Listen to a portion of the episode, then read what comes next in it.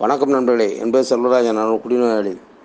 எல்லாம் வல்ல இரவு நல்லாலும் ஒப்பற்ற ஆளாளிகள் அனானமஸ் வழிமுறைகளாலும் நம்முடைய நண்பர்கள் கொடுக்கின்ற அனுபவம் நம்பு நம்பிக்கையினாலும் இன்று முதல் கோப்பு மதுவை தள்ளி வைத்து நல்ல முறையில் வாழ்ந்து வருகிறேன்.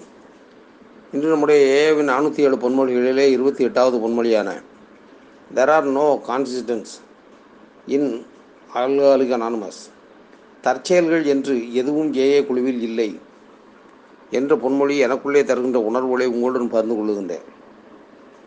ஒவ்வொரு விளைவுகளுக்கும் எதிர்விளைவு உண்டு என்று விஞ்ஞானம் சொல்லுகின்றது. ஒவ்வொரு செயல்களுக்கும் எதிர் செயல்கள் உண்டு என்பதுதான் உண்மையான கருத்து. அப்படிப்பட்ட நிலையிலே நாம் ஆளாளிகான குழுவிலே வந்ததன் பின்பு நடக்கக்கூடிய எந்த ஒரு செயலும் ஏதோ தானாக நடக்கின்றது தற்செயலாக நடக்கின்றது என்பது போன்ற உணர்வு நமக்குள்ளே வருமானால் அது உண்மை அல்ல என்பதை உணர்ந்து கொள்வதற்காகத்தான் இந்த பொன்மொழியை சொல்லியிருக்கின்றார்கள் என்று நான் நினைக்கின்றேன்.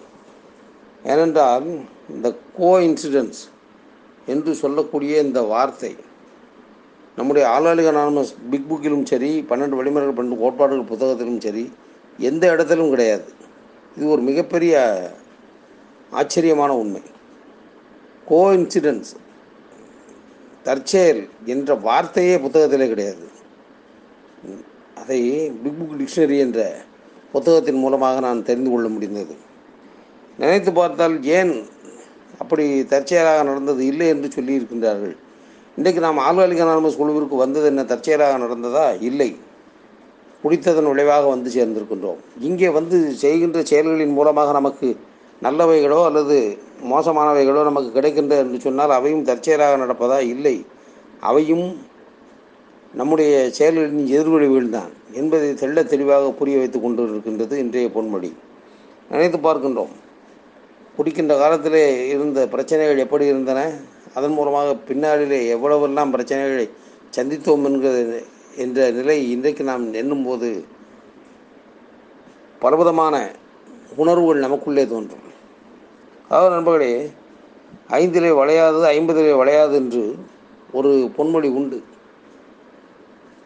அவருடைய அர்த்தத்தை நாம் எவ்வளவு வெவ்வேறு விதங்களாக நாம் பார்த்திருக்கலாம். அதாவது ஒரு நல்ல பழக்கங்களாக இருக்கட்டும் அல்லது எதையாவது ஒரு படிப்பதாக இருக்கட்டும் எல்லாமே ஒரு சிறிய வயதிலேயே தொடங்கும் பொழுதுதான் அது வயதாக வயதாக பழக்கமாக மாறும் என்பதாக சொல்வதாக எண்ணிக்கொள்ளலாம். ஆனால் ஒவ்வொரு குடிநோயாளியும் ஏற்படுத்தக்கூடிய பிரச்சனைகள் என்பது ஒவ்வொரு குழந்தைகளின் மனதிலே எந்த அளவுக்கு தாக்கத்தை உருவாக்கும் என்று நமக்கு நம்முடைய புத்தகங்களும் புரிய வைத்திருக்கின்றன. வெளி உலகத்தில் நடக்கக்கூடிய பலவிதமான சம்பவங்களும் நமக்கு புரிய வைக்கின்றன. அதாவது ஒவ்வொரு குழந்தைகளையும் நாம் சாதாரணமாக நினைக்கின்றோம். ஆனால் அவையெல்லாம் எப்படி என்றால் பிளாட்டிங் பேப்பர் போல. அதாவது அவர்கள் தாங்கள் பார்க்கக்கூடிய காட்சிகளை மனதிலே பதிய வைத்துக்கொண்டு அதற்கு ஏற்றாற் போல அவருடைய பிரதிபலிப்பை காட்டத் தொடங்குவார்கள் என்று விஞ்ஞான கருத்துக்களும் மனோதத்துவ நிபுணர்களும் சொல்லி கொண்டிருக்கின்றார்கள். அதாவது சித்திரவதை செய்பவர்கள் சாட்டிஸ்டுகள் சீரியல் கில்லர்கள் என்று தொடர்ந்து கொலை செய்து கொண்டிருப்பவர்கள் தொடர்ந்து பற்பல பாலியல் வன்முறைகள் செய்கின்றவர்கள் இப்படி வித்தியாசமான வன்முறையாளர்கள் எல்லாம் எப்போது உருவெடுக்கின்றார்கள் என்று மனோதத்துவம் சொல்லுகின்றது என்றால் ஐந்து வயது ஆறு வயதிலேயே உருவெடுத்து விடுகின்றார்களாம். அதாவது கொலை செய்வது வன்முறையாக வன்முறையாக ஈடுபடுவது எல்லாம் சிறிய வயதிலேயே ஒரு மனிதனுடைய மனதிலே விளைந்து விடுகின்றது. அதற்கான காரணம் என்ன என்றால் அவன் தன் கண்முன்னே பார்க்கக்கூடிய பலவிதமான சம்பவங்களின் விளைவு என்கின்றார்கள். அதாவது ஒரு குடியினால் பாதிக்கப்பட்ட ஒரு தந்தையோடு வாழ்ந்து கொண்டிருக்கக்கூடிய ஒரு மனிதனுடைய மனநிலை குழந்தையுடைய மனநிலை எந்த அளவிற்கு பாதிக்கப்படும் என்று தெளிவாக சொல்லுகின்றார்கள். அதாவது குடி ஒவ்வொரு குழந்தையும் தன்னுடைய தாயின் மீது அன்பு வைத்திருக்கும் அந்த குழந்தை அந்த குடியினால் பாதிக்கப்பட்ட அந்த தந்தையானவர் வந்து அடிப்பது சித்திரவதை செய்வது போன்ற காட்சிகளை பார்க்கக்கூடிய அந்த குழந்தை நிச்சயமாக இப்படிப்பட்டவன் ஒரு தந்தையே கிடையாது என்கின்ற உணர்வுக்கு வருவதற்கான வாய்ப்புகள் நூறு சதவீதம் உண்டு என்று சொல்கின்றார்கள். ஆனால் தான் பெரும்பாலான நம்முடைய ஆழ்வார்கள் அனானமஸ் உறுப்பினர்களிடையே கூட தங்களுடைய மகன்களின் நண்பை பெற முடியாதவர்களாக இருக்கக்கூடிய நண்பர்கள் அதிகம் பேர் இருப்பதை பார்க்கின்றோம். சரி இது குடிப்பதனால் மாத்திரம் வந்த பிரச்சனையா என்று கேட்டால் அதல்ல. குடிக்காதவர்களாக இருந்தாலும் சரி அவர்கள் தங்களுடைய குணக்கோளாறுகளை குடும்பத்திலே காட்டிக் கொண்டிருந்தார்கள் என்று சொன்னால் அவர்களும் பிற்காலத்திலே தங்களுடைய குழந்தைகளால் புறக்கணிக்கப்படக்கூடிய சூழ்நிலையை சந்திப்பார்கள் என்று நமக்கு சொல்கின்றது. என்று பார்க்கின்றோம். நாம் குழந்தைகளை வந்து அலட்சியமாகத்தான் நினைக்கின்றோம். பல வீடுகளிலே குழந்தைகளின் கண்களுக்கு எதிரேயே பலவிதமான வன்முறை சம்பவங்கள் நடக்கின்றன. இந்த வன்முறைகள் எல்லாம் பெரியவர்கள் கூட சகஜமாக சாதாரணமாக எடுத்துக்கொண்டு விடுவார்கள். ஆனால் குழந்தையின் மனத்திலே அது போன்ற சம்பவங்கள் எல்லாம் ஆழமாக பதிந்து விடுகின்றது. அதனுடைய விளைவாக என்ன நடந்து விடுகின்றது என்றால் இந்த பிற்காலத்திலே ஒரு குழந்தை வன்முறையாளனாக மாறுவதற்குரிய சூழ்நிலை வருகின்றது என்று சொல்கின்றார்கள். அப்படியெல்லாம் வராத அளவிலே இயற்கையும் சில மறதியை அந்த குழந்தைகளுக்கு கொடுப்பதனால் சில நேரங்களில் அந்த மறதியோடு வாழக்கூடிய வாய்ப்பும் இருப்பதனால் பல குழந்தைகள் அந்த பாதிப்பிலிருந்து மீண்டு வன்முறையான வன்முறையாளனாக மாறக்கூடிய நிலைமையை தாண்டி விடுகின்றார்கள். ஆனால் இது மிகச்சில குழந்தைகளுக்கு மட்டும்தான் நடக்கின்றது. அதாவது ஒரு மிகப்பெரிய ஆராய்ச்சியை எஃபிஏ என்று சொல்லக்கூடிய அமெரிக்க உளவு நிறுவனம் செய்கின்றது. அந்த நிறுவனத்தில் அவர்கள் சேர்ந்து பார்க்கக்கூடிய ஒரு அதிர்ச்சி கலந்த ஒரு உண்மை என்ன என்று பார்த்தால் அதாவது தொடர்ந்து ஒரு பலவிதமான கொலைகளை செய்தவர்களை ஆராய்ச்சி செய்து பார்க்கும் பொழுது அவர்களுடைய குழந்தை பருவத்திலிருந்தே அந்த பாதிப்பு அவர்களுக்குள்ளே இருந்திருக்கின்றது என்பதை சொல்கின்றார்கள். அதாவது நண்பர்களே அதாவது தன்னுடைய தந்தையால் பாதிக்கப்பட்ட ஒரு மனிதன். தன்னுடைய தந்தையால் அடியும் உதையும் வாங்கிய ஒரு மனிதன். சிறிய விஷயங்களுக்கு கூட தன்னுடைய தந்தையால் பெரிய தண்டனைகளை சந்தித்த ஒரு சிறுவன். அவன் பிற்காலத்தில் மற்றவர்களை சித்திரவதைக்கு உள்ளாக்கி அதை ரசிப்பதற்குரிய மனநிலைக்கு வந்து விடுகின்றான் என்பதை அந்த ஆய்வுகள் சொல்லுகின்றன. சரி இதெல்லாம் ஒரு பக்கம் இருந்தாலும் ஒரு தந்தை என்பவன் தன்னுடைய குழந்தைக்கு ஒரு ரோல் மாடலாக இருக்க வேண்டியவன். அப்படித்தானே? நான் என் தந்தையைப் போல இருக்க வேண்டும் என்று ரோல் மாடலாக அதாவது முன்னுதாரணமாக வாழ்ந்து காட்ட வேண்டிய ஒரு தந்தையோ குடிப்பழக்கத்திலே மாட்டிக்கொண்டு குடும்பத்திலே குழப்பத்தை விளைவித்து கொண்டிருக்கக்கூடிய ஒரு நபராக மாறினான் என்று சொன்னால் அந்த குழந்தைகளுடைய எதிர்காலம் என்னவாகும் என்பதை சிந்தித்து பார்க்கக்கூடிய ஒரு சூழ்நிலை வருகின்றது. அதாவது தன்னுடைய குழந்தைகளை பயமுறுத்தி தன்னுடைய குழந்தைகளை அடிப்பதன் மூலமாக தன்னுடைய வன்முறை எண்ணத்தை குழந்தைகள் மீது திணிப்பதன் மூலமாக அந்த குழந்தைகளுடைய மனநிலையிலே பலவிதமான மோசமான மாற்றங்களை கொண்டு வரக்கூடிய சூழ்நிலை வந்து விடுகின்றது. சரி அப்படிப்பட்ட ஒரு வன்முறை நடக்கக்கூடிய ஒரு சூழ்நிலையில் வளரக்கூடிய குழந்தை மனதளவிலே பாதிக்கப்பட்டு இருக்கின்றது என்பதை கண்டுபிடிப்பதற்கு கூட இந்த குழந்தைகள் தன்னுணர்வற்ற நிலையிலே அவர் தூக்கத்திலே படுக்கையிலே சிறுநீர் கழிப்பது அடுத்து ஒரு உதாரணத்தை சொல்லுகின்றார்கள். வன்முறை வன்முறை எண்ணம் மனதிற்குள்ளே இருக்கக்கூடிய ஒரு குழந்தை வன்முறை வீட்டுக்குள்ளே நடப்பதால் பாதிக்கப்பட்ட உணர்வில் இருக்கக்கூடிய குழந்தை நெருப்பு பற்ற வைத்தால் அதை ரசித்து பார்க்கும் என்று சொல்லுகின்றார்கள். சரி அதை விட முக்கியமான விஷயம் வளர்ப்பு உலகங்கள் என்று இருக்கின்றது. நாய் பூனை கிளி போன்றவற்றையெல்லாம் துன்புறுத்துவதிலே ஒரு ஆர்வம் உள்ளவராக இருப்பார்கள் என்று சொல்லுகின்றது. இவற்றையெல்லாம் பார்க்கும் பொழுது படிக்கும் பொழுது நமக்கு என்ன தோன்றுகின்றது என்றால் ஒவ்வொரு குடிநோயாளியும் தன்னுடைய எதிர்காலத்தை மாத்திரமல்ல தன் குழந்தைகளின் எதிர்காலத்தையும் சேர்த்து அளிக்கின்றான் என்று எனக்கு என்னுடைய முன்னோடி என்னுடைய வழிகாட்டி சொன்னாரே அது எந்த அளவிலே உண்மை என்பதை எண்ணுகின்றேன்.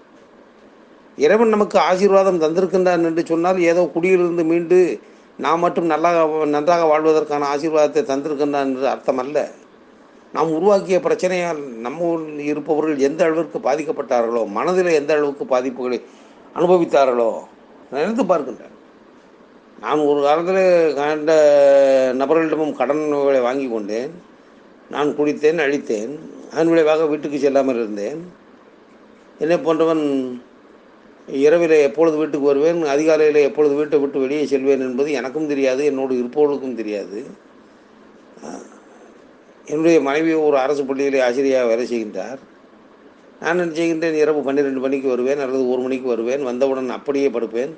திடீரென்று அதிகாலை நாலு மணிக்கு எழுந்து செல்கின்றேன். இதெல்லாம் ஒரு பக்கம் இருந்தாலும் நான் எப்பொழுது வந்தேன் வரவில்லை என்பதை கேட்பதற்காகவும் விசாரிப்பதற்காகவும் நடு இரவிலும் அதிகாலையிலும் வீட்டில் வந்து கதவை தட்டி கொண்டிருந்தார்களே. அதனால் என்னுடைய மனைவியின் பிள்ளைகளின் தூக்கம் கலைந்திருக்குமே. அந்த பதைப்பதைப்புக்கு இன்றைக்கு நான் என்ன விலை கொடுக்க முடியும் என்று எண்ணி பார்த்தால் ஒன்றும் செய்ய முடியாது. கண்ணீர் தான் விட முடியும். இன்றைக்கு நான் என்னுடைய மனைவியின் மீது சந்தேகம் வருகின்றது என்று ஒரு மனிதன் சொன்னான் என்று சொன்னால் சரி சந்தேகம் வருகின்றதா? குடித்து விட்டு ஒவ்வொரு இடங்களிலே படுத்து கிடந்தாயே அப்பொழுது உன்னுடைய மனைவியின் நிலைமையை இப்பொழுது நீ எண்ணி பார்க்கின்றாயா? அப்பொழுது அவர் எப்படி இருந்தால் என்பதை இன்றைக்கு நீ எண்ணி பார்க்கின்றாயா என்று கேள்விகளை நம்முடைய முன்னோடிகள் எழுப்புகின்றார்கள். நினைத்து பார்த்தால் எந்த விளைவும் சாதாரணமாக நடந்து வரவில்லை இன்றைக்கு நமக்கு நடக்கக்கூடிய எந்த ஒரு செயலும் தற்செயலாக நடப்பது அல்ல. என்றோ போட்டு வைத்த விதையின் விளைவுகள் இன்றைக்கு நமக்கு வந்து கொண்டிருக்கின்றன என்பதைத்தான் நாம் உணர்ந்து கொள்ள வேண்டும். ஆனால் ஆளுகாரிகளான குழுவிலே நாம் இருப்பதன் காரணத்தாலே நமக்கு வரக்கூடிய விளைவுகள் பாதிப்புகள் குறைவாக இருக்கின்றது என்பதைத்தான் நாம் உணர்ந்து கொள்ள முடிகின்றது. என்றால் நண்பர்களே வறுமை வறுமை என்று சொல்லுகின்றோம். வறுமை என்று சொல்லும் பொழுது பணம் இல்லாத வாழ்க்கை மட்டும்தான் வறுமையா? இல்லையே. நிம்மதி இல்லாத வாழ்க்கை என்பது எவ்வளவு வறுமைக்குரியது என்பது எல்லோருக்கும் தெரியும். நான் சொன்னேனே ஒரு ம ஒரு பெண் வீட்டில் தூங்கி கொண்டிருக்கின்றாள் அவளோட அவள் குழந்தை தூங்கி கொண்டிருக்கின்றது. நான் என்னுடைய வீட்டை வைத்தது தான் சொல்லுகின்றேன். திடீரென்று நள்ளிரவில் ஒரு பதினோரு மணி பன்னிரெண்டு மணி இந்த மாதிரியான ஒரு நள்ளிரவு நேரத்தில் வந்து நின்று யாரோ ஒருவர் கதவை தட்டி தூங்குகின்றவளை எழுப்பி எங்கே உன்னுடைய கணவன் என்று கேட்கக்கூடிய ஒரு நிலைமை வரும் என்று சொன்னால் அந்த பெண்ணுக்கு தூக்கம் எப்படி இருக்கும்? நள்ளிரவிலே தன்னுடைய வீட்டின் கதவை யார் தட்டுவார்களோ என்கின்ற பதவிதைப்பு உள்ளுக்குள்ளே இருக்கும்போது ஒரு பெண்ணுக்கு நிம்மதி தான் இருந்திருக்குமா? பணம் என்பது மாத்திரம் வறுமைக்கு காரணம் அல்ல நண்பர்களே நிம்மதியற்ற நிலைமையும் வறுமைக்கு காரணம்தான். இன்றைக்கு நாம் நினைத்து பார்க்க வேண்டும். நள்ளிரவில் ஒரு மணிக்கு ஆள் வந்து கதவை தட்டுவானா? அல்லது அதிகாலை நான்கு மணிக்கு ஆள் வந்து கதவை தட்டுவானா? என்ன நடக்கும் என்று தெரியவில்லை என்று ஒவ்வொரு நாள் இரவையும் நரமாக நரகமாக கழித்து கொண்டிருக்கக்கூடிய ஒரு குடிநோயாளியின் மனைவிக்குத்தான் அந்த வேதனை என்பது என்ன என்று தெரியும். இன்றைக்கு சொல்லுகின்றோம் நாம். நான் குடிப்பதை நிறுத்திவிட்டேன். இன்றைக்கு எனக்கு எல்லாம் சரியாகிவிட்டது ஒன்றும் சரியாகாது. முயற்சி செய்யாவிட்டால் எதுவுமே சரியாகாது என்பதை மெ பொதுவாக நமக்கு சொல்லப்பட்டு விட்டது. என்றால் நண்பர்களே நமக்கு ஆளுநர் நம்ம தமிழ் புக்கிலே பக்கம் நூற்றி ஐம்பத்தி ரெண்டிலே மனைவிமாருக்கு என்ற அத்தியாயத்திலே கூட கருத்து வருகின்றது. நாங்கள் பொதுவாக நண்பர்களை வீட்டுக்கு அழைப்பது இல்லை. வீட்டில் உள்ள ஆண்கள் எப்பொழுது வருவார்கள் எந்த நிலையில் வருவார்கள் என்றே சொல்ல முடியாது. நண்பர்களுடன் அளவலாகும் நிகழ்ச்சிகளில் பெரும்பாலும் கலந்து கொள்வது இல்லை. அநேகமாக நாங்கள் தனிமையிலேயே வாழ வேண்டியது வந்தது. எங்களை யாராவது வெளி நிகழ்ச்சிகளுக்கு அழைத்தால் எங்கள் கணவன்மார்கள் கள்ளத்தனமாக அதிக கோப்பைகள் குடித்து அந்த நிகழ்ச்சிகளை கெடுத்தார்கள். அதற்கு மாறாக அவர்கள் ஒன்றும் குடிக்கவில்லை என்றால் அவர்களுடைய சுய பச்சாதாபம் எல்லோருடைய சந்தோஷத்தையும் கெடுத்துவிடும். இது பெரிய கொடுமையான விஷயம். நான் எதையோ இழந்தது போல முகத்தை தூக்கி வைத்துக்கொண்டு இருப்பவர்களுடைய சந்தோஷத்தையும் சேர்த்து கெடுப்பது. அது எப்போதும் பணப்பிரச்சனை அல்லது வேலைகளுக்கு எப்போதும் ஆபத்து. இப்படிப்பட்ட ஒரு சூழ்நிலையை உருவாக்கி கொடுத்திருக்கக்கூடிய ஒரு மனிதன் இன்றைக்கு வாழக்கூடிய வாழ்க்கை என்பது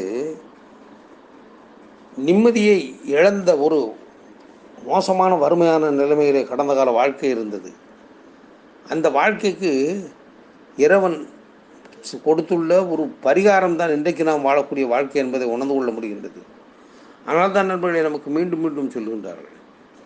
நாம் இங்கே இன்றைக்கு இங்கே வந்திருப்பது என்பது யாரையும் குறை சொல்வதற்காக அல்ல. கடந்த காலத்தில் நாம் நம்முடைய வீட்டில் இருந்தக்கூடிய இருந்த அந்த மனைவி குறை சொல்லி இருக்கலாம் அதாவது சந்தோஷத்தை கெடுக்கின்றவள் சண்டைக்காரி பேச்சுக்கு தடை இப்படியெல்லாம் பட்டம் சூட்டலாம். இது கடந்த காலத்திலே. ஆனால் பாருங்கள் இப்படியெல்லாம் பேசியிருந்தாலும் கூட இதை பற்றியும் நம்முடைய அந்த மனைவிமாருக்கு என்ற அத்தியாயத்தில் வருகின்றது. இப்படியெல்லாம் எங்களுக்கு பட்டம் சூட்டுவார்கள். மறுநாள் சுயநிலைக்கு வந்து விடுவார்கள். நாங்களும் மன்னித்து விடுவோம் மறக்கவும் முயற்சி செய்வோம் என்று சொல்லுகின்றது. அதை விட கொடுமையான விஷயம் என்ன என்றால் எங்கள் பிள்ளைகள் தங்கள் தந்தை மேலுள்ள அன்பை விட்டுவிடாமல் இருப்பதற்காக முயற்சி செய்துள்ளோம். சின்னஞ்சிறுசுகளிடம் அப்பாவுக்கு உடம்பு சரியில்லை என்று சொல்லுவோம் அதுதான் உண்மையும். அதாவது நினைத்து பார்த்தால் வீட்டுக்குள்ளே நடத்திய வன்முறைகளை பற்றி இன்றைக்கு நாம் எண்ணும் பொழுது கடந்த கால வாழ்க்கை எந்த அளவிற்கு இருந்தது என்பதை நாம் புரிந்து கொள்ள முடிகின்றது. எதுவுமே தற்செயலாகவெல்லாம் இங்கே நடந்துவிடவில்லை. அதை நாம் புரிந்து கொள்ள வேண்டும் நண்பர்களே. என்றால் இங்கே வரும் பொழுது நமக்கு சொல்லக்கூடிய விஷயம் ஒரு குருவிடம் சென்று ஒரு சீடன் கேட்கின்றான். நான் உங்களிடம் நிறைய சந்தேகங்களை கேட்க வேண்டியது இருக்கின்றது. எனக்கு நீங்கள் பதில் சொல்லுங்கள் என்று சொன்னாராம் அப்பொழுது அந்த ஜென் குரு சொன்னாராம் அப்படியா? நீ எந்த கேள்விகள் கேட்டாலும் உனக்கு நான் பதில் சொல்வதற்கு தயாராக இருக்கின்றேன். அதற்கு நீ ஒரே ஒரு விஷயம் மட்டும் செய்ய வேண்டும். ஆறு மாதங்கள் மௌன விரதம் இருக்க வேண்டும். எந்த நடந்தாலும் சரி பேசக்கூடாது. அப்படி நீ மௌன விரதம் இருந்தா என்று சொன்னால் உனக்கு ஆறு மாதங்கள் மௌன விரத காலம் முடிந்ததன் பின்பு நீ கேட்கக்கூடிய கேள்விகளுக்கு நான் பதில் சொல்கின்றேன் என்றாராம். அதுபோல் அந்த இளைஞன் ஒரு ஆறு மாதங்கள் மௌன விரதமாக இருந்து சரி என்னவெல்லாம் எப்படியெல்லாம் சந்தேகத்தை கேட்பது என்று கேட்கும் பொழுது உனக்கு என்னென்ன சந்தேகம் வருகின்றதோ அவ்வளவையும் அவ்வளவையும் ஒரு பேப்பரில் குறித்து வைத்துக்கொள். ஆறு மாதங்கள் முடிந்த பின்பு கேள்வி கேள் என்று சொன்னாராம். அதுபோல் அந்த இளைஞன் ஆறு மாதங்கள் மௌனமாக இருக்கின்றான். ஆறு மாதங்கள் கழிந்ததன் பின்பு அந்த உருவே அந்த இளைஞனை அழைத்தார். சரி நீ மௌன இருந்தது போதும். இப்போது உன்னுடைய கேள்விகளை கேட்கலாம் என்று சொன்னாராம். அப்போது அந்த இளைஞன் சொன்னாராம் கேட்பதற்கென்று எதுவுமே இல்லை குருவே. புரிந்து கொண்டேன் என்று சொன்னாராம். இது அந்த ஜென் கதை சொல்லுகின்றது. இது எதற்காக என்றால் எனக்கு அந்த சந்தேகம் இந்த சந்தேகம் என்று நீ கேள்வி கேட்பதற்காக அல்ல இங்கே ஆல்காலிக் அனானமஸ் குழுவிற்கு வந்திருப்பது. அமைதியாக இருப்பதற்கு. அமைதியாக இருந்து என்ன நடக்கின்றது என்பதை கவனிப்பதற்கும் கிரகிப்பதற்கும் வந்திருக்கின்றாய். இப்படிப்பட்ட அந்த கிரகிக்கும் தன்மை உனக்குள்ளே வந்துவிட்டது என்று சொன்னால் உன்னுடைய எல்லா விதமான சந்தேகங்களுக்கும் இங்கே விடை கிடைத்துவிடும். ஆனால் எவையும் இங்கே தற்செயலாக நடப்பது அல்ல. நம்முடைய நடத்தைகளாலும் முயற்சிகளாலும் கிடைக்கக்கூடிய விளைவுகள் தான் என்பதை இன்றைய பொன்மொழி உணர வைக்கின்றது. இந்த உணர்வுகளை உங்களுடன் பகிர்ந்து கொள்ள வாய்ப்பு கொடுத்த இறைவனுக்கும் பொறுமையோடு கேட்ட நண்பர்களுக்கும் நன்றி கூறி முடித்துக் கொள்கின்றேன். நன்றி வணக்கம்.